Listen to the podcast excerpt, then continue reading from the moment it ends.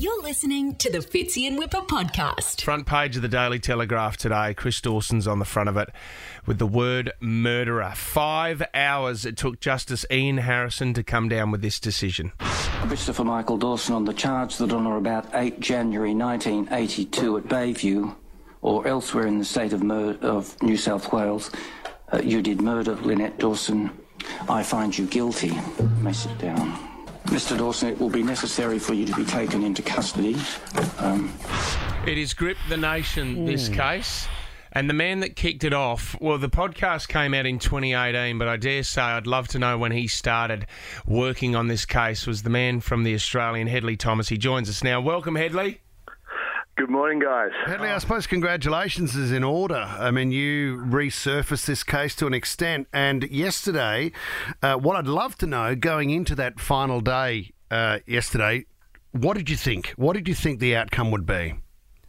Man, I thought that he should be found guilty, and I believe that it was more likely than not that he would be, but we, of course, could not know, and it know, was yeah. incredibly nerve-wracking waiting for that uh, that that audio, that those words that the judge just you just played, um, because this had been 40 years for Lynn Dawson's family, and some 30 years since they first strongly suspected, in fact, knew in their hearts that he had killed Lynn. Yep. But um, over many years, they just failed to get justice. Now, It started at 10 o'clock yesterday. Everyone thought we were going to hear the decision quite quickly. It went for five hours, Hedley. Now, is the reason why Justice Ian Harrison did that, is that.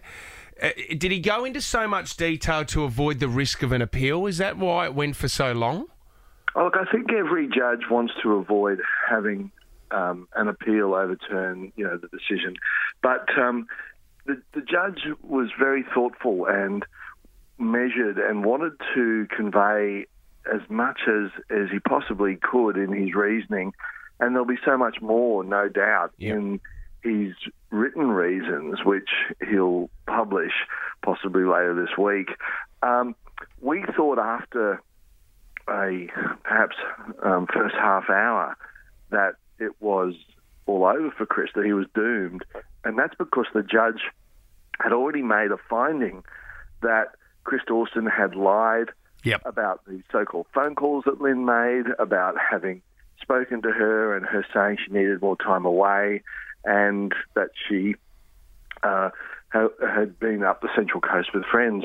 The judge said that that was all uh, part of a you know a lying scheme. So we believed really early in the piece yesterday that Yep. it was finished, but then the judge started going through all these other Mm. points and matters that were in Chris's favour, and we were like, well. Okay, Which way is this going? yeah, could, could is it possible this could actually turn around? But logically, it couldn't. However, you just didn't know until the hammer finally fell. But Chris Dawson can now appeal this, can't he? Yeah, look, every convicted person has a right to appeal, but they've got to have good appeal points. Sure. And his lawyers will, no doubt, go over this judgment with a fine tooth comb.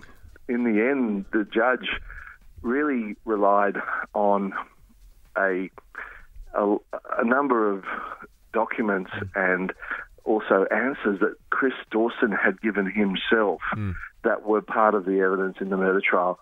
Uh, his interview with the police in 1991, a videotaped interview, that was integral, as well as his own handwritten statements and so on about what had happened to Lynn.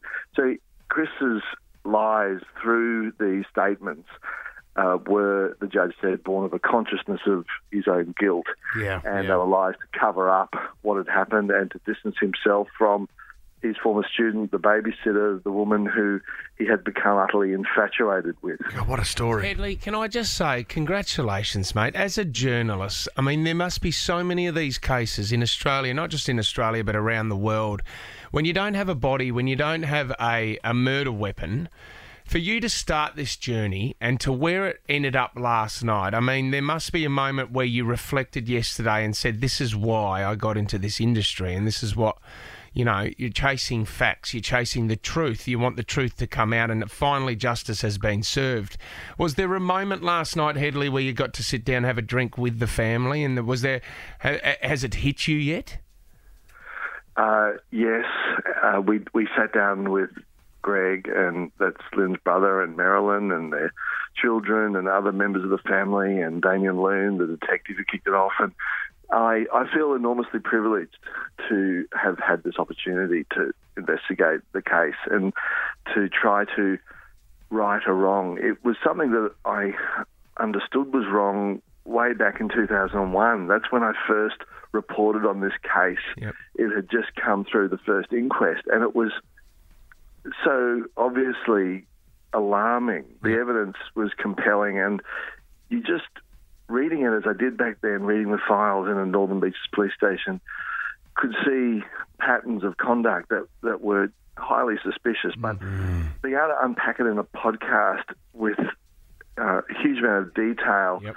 over many weeks, you know, I think that long form of journalism really makes an enormous difference. And um, being able, you know, I'm 55, being able to sort of go from being a, you know, a, a newspaper journo and starting out in the newsroom where they were just phasing out typewriters and now, you know, getting behind a microphone and understanding um, mm. um, a little bit about audio uh, uh, and, and, and just being able to convey a story as vast and as important as this one to millions of people around the world. Yeah, it's a huge privilege, and I feel really grateful.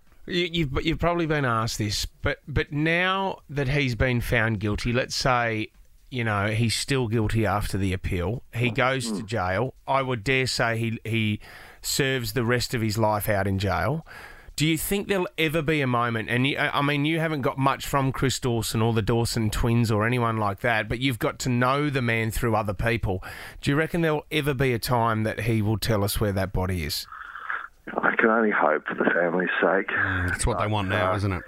Yeah, but if Chris Dawson does the sums and works out how long he might live, uh, he may see some upside in uh, getting parole in return for showing authorities where Lynn's yes. remains are. Yes. I think it'll be transactional if he does it. I doubt he'll do it out of any goodwill or no.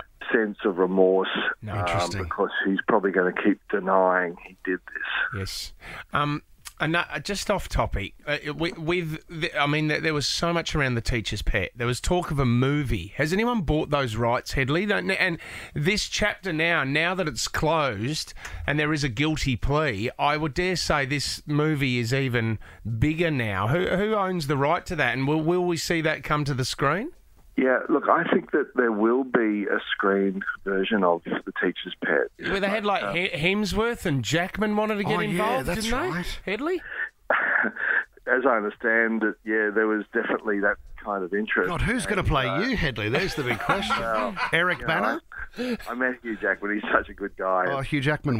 he's about 100 pounds lower than me. You know.